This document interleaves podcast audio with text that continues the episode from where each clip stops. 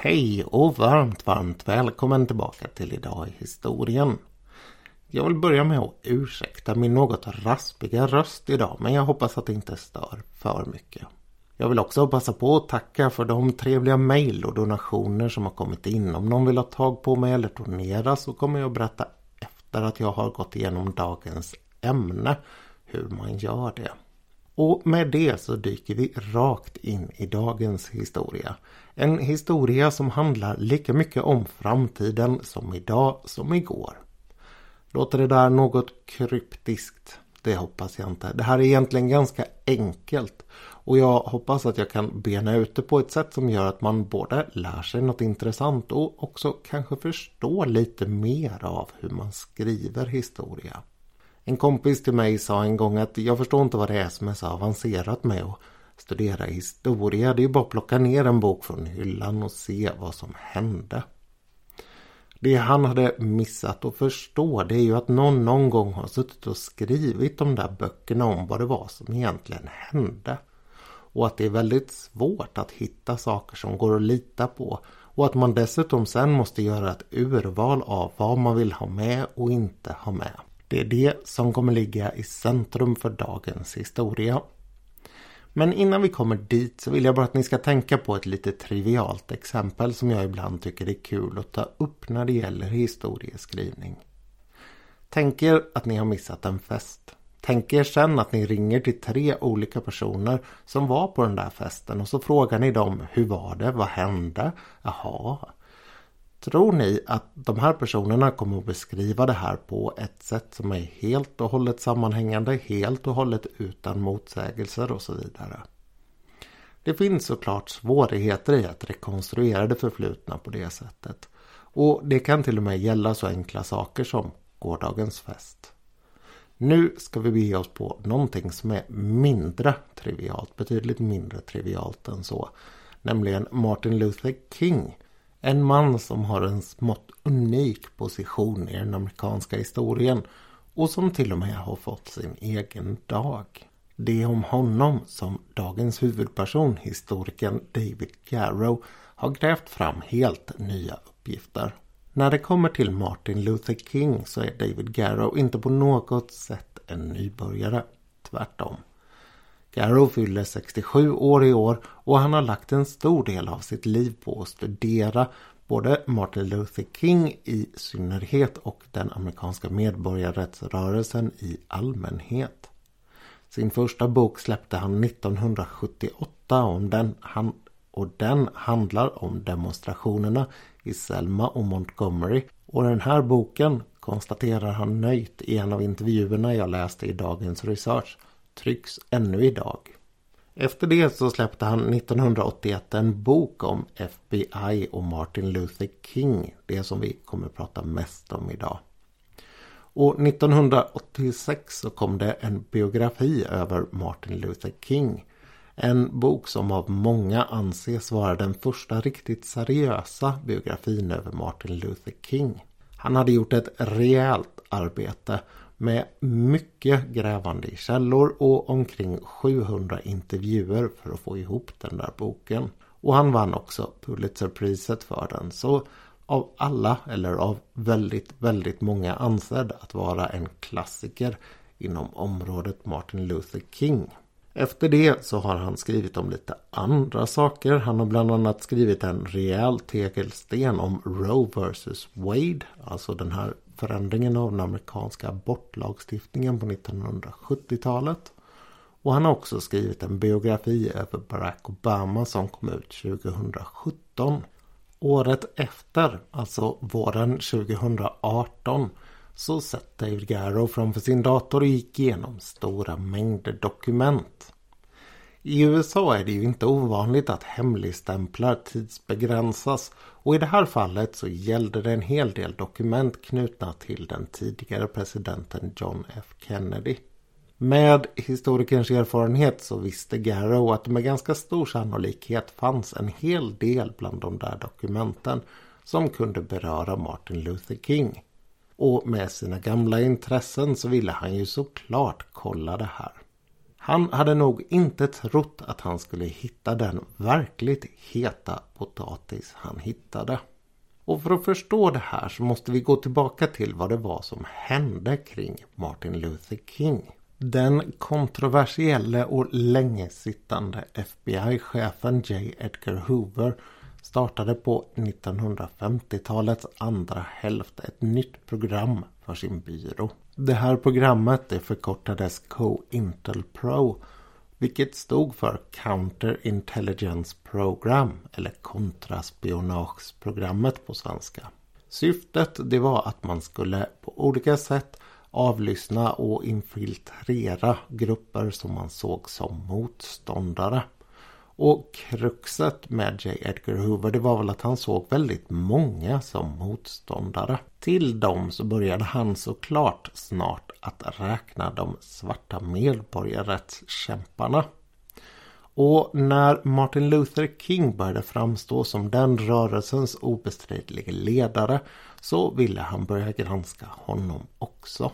Från slutet av 1963 så hade han fullständigt tillstånd från Robert Kennedy, alltså Bobby Kennedy, John F Kennedys bror som var justitieminister. Ehm, fullständiga rättigheter att på alla sätt och vis avlyssna Martin Luther King. Syftet här var alltså att se vad han eller hans medarbetare och rådgivare hade för kopplingar till kommunism.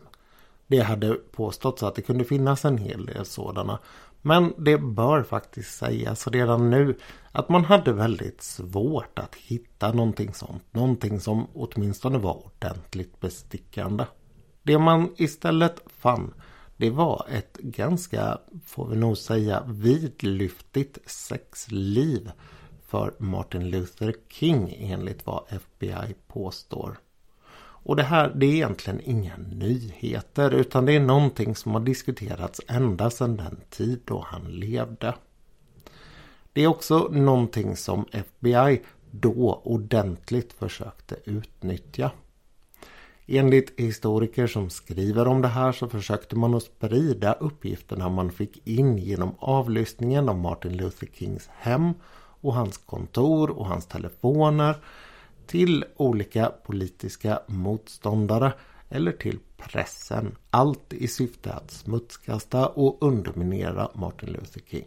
Pressen hade dock vid den här tiden en etik som gick ut på att vad man gjorde på sin fritid var man ganska ointresserad av. Det kan ju jämföras med JFK, alltså John F Kennedy och det lilla man skrev om hans sexuella eskapader. Så samma skydd där skulle man kunna säga att Martin Luther King fick när man inte ville skriva om det här. Så från slutet av 1963 och fram till att Martin Luther King sköts 1968 så spelade man in i princip allt man kunde kring honom. Det faktum att Martin Luther King fick Nobels fredspris gjorde J. Edgar Hoover ordentligt upprörd.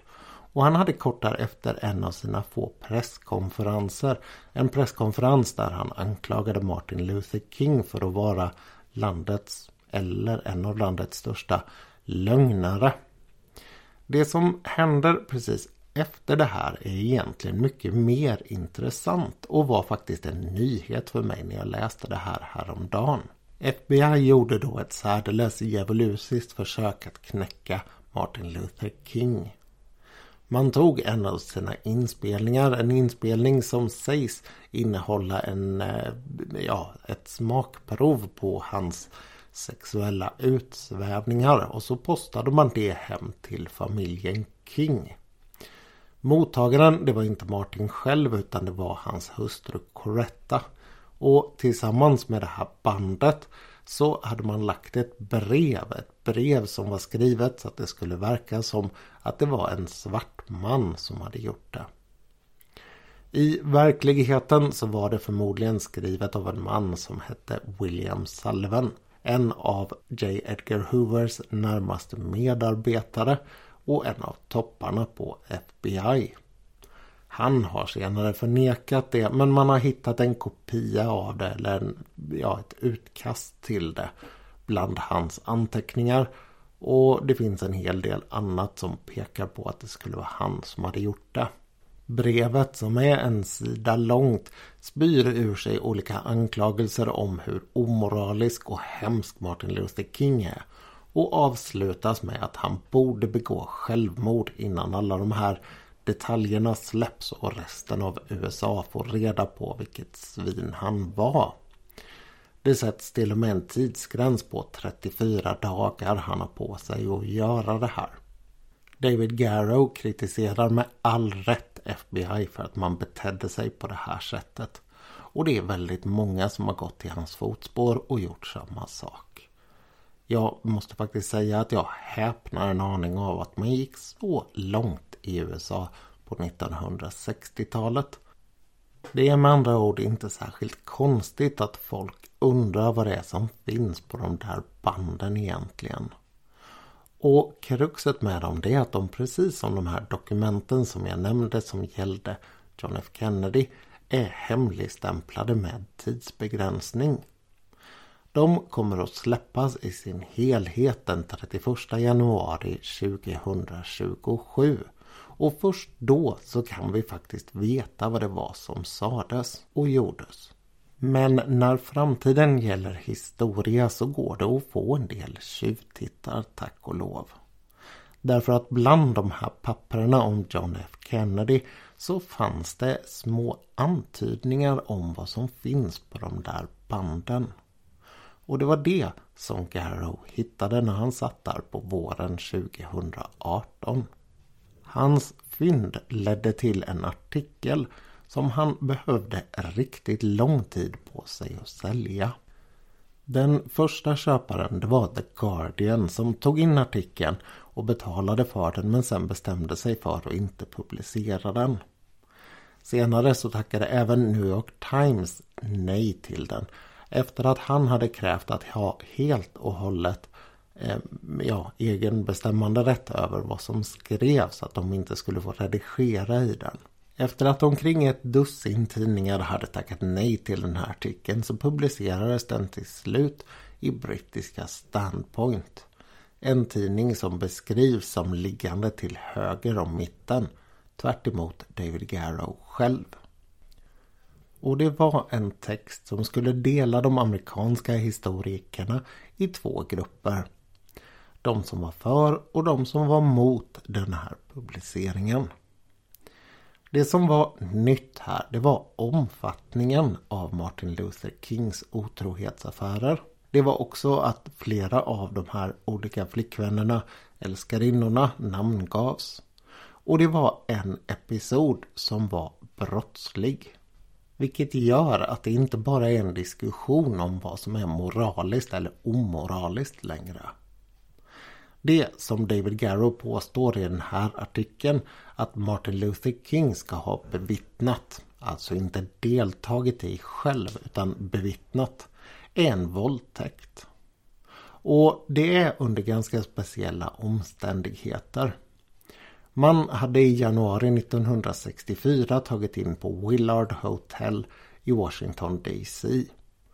På det här hotellet så hade FBI skaffat sig rummet som låg vägg i vägg för man hade gott om tid att preparera det med avlyssningsmikrofoner. Och när man började lyssna på vad som hände så ska Martin Luther King och en vän till honom, en annan pastor, tillsammans med en grupp andra ha samlats. Där ska man ha börjat diskutera de närvarande kvinnorna ur ett sexuellt perspektiv och när en av dem opponerar mot det så tar Martin Luther Kings vän och våldtar henne. Och i den sammanfattning som finns av den här avlyssningen, det är ju alltså inte bandet som Garrow har hört utan han har läst sammanfattningen av det som skickades in. Så står det skrivet att King tittade på, skrattade och erbjöd råd. Ingenstans så finns på något sätt den här våldtäkten polisanmäld. Ingen, inte i Kings sällskap och ingen hos FBI har gjort så. Det är värt att notera. Om det här påståendet är sant eller falskt har ju naturligtvis en enorm påverkan av hur vi kommer att se på Martin Luther Kings arv. Och jag måste säga att en av anledningarna till att jag ville ta upp det här i podden idag är att det har varit så lite diskussion om det här i svensk press. Som jag sa så var det en nyhet för mig när jag läste om det här om dagen själv. Och när jag sen satte mig och letade på olika håll och kanter om någon hade skrivit om det så var det enda jag hittade i någon större tidning Expressen. Jag kan såklart ha missat någonting men jag tycker att det är märkligt om det inte har varit uppe i någon av de stora morgontidningarna. För som jag sa så var det här någonting som klöv de amerikanska historikerna i två grupper. De som var för och de som var emot att David Garrow skrev den här artikeln. Och vad det handlar om är urval när man skriver historia. Trovärdighet skulle vi också kunna kalla det. Vilken tyngd kan man fästa vid en sån här anteckning? Frågade sig alla. De som var kritiska till att han hade skrivit artikeln de menade att man absolut inte kunde lita på FBI under J. Edgar Hoover. Det var ju bara att titta på det här brevet man hade skickat hem till Martin Luther King så insåg man att myndigheten inte hade någon som helst spärr. Och det är väl rimligt att anta att så inte var fallet när man har gjort på det sättet. Men att därifrån gå till att säga att alla sådana här anteckningar per definition är påhitt och dessutom bara olika sätt att försöka smäda Martin Luther King är ett väldigt stort steg. Tvärtom säger vissa. Det var ju nämligen så att de här anteckningarna hade man aldrig någonsin kunnat räkna med skulle komma ut i offentligheten. Det fanns ingen anledning för en fältagent, eller vad vi ska kalla den, att sitta och ljuga i de här papperna eller bättra på sanningen. Omvänt så säger motståndarsidan igen att de visste precis vad de förväntades skriva. Det fanns ett färdigt narrativ och det man skrev det skulle passa in i det.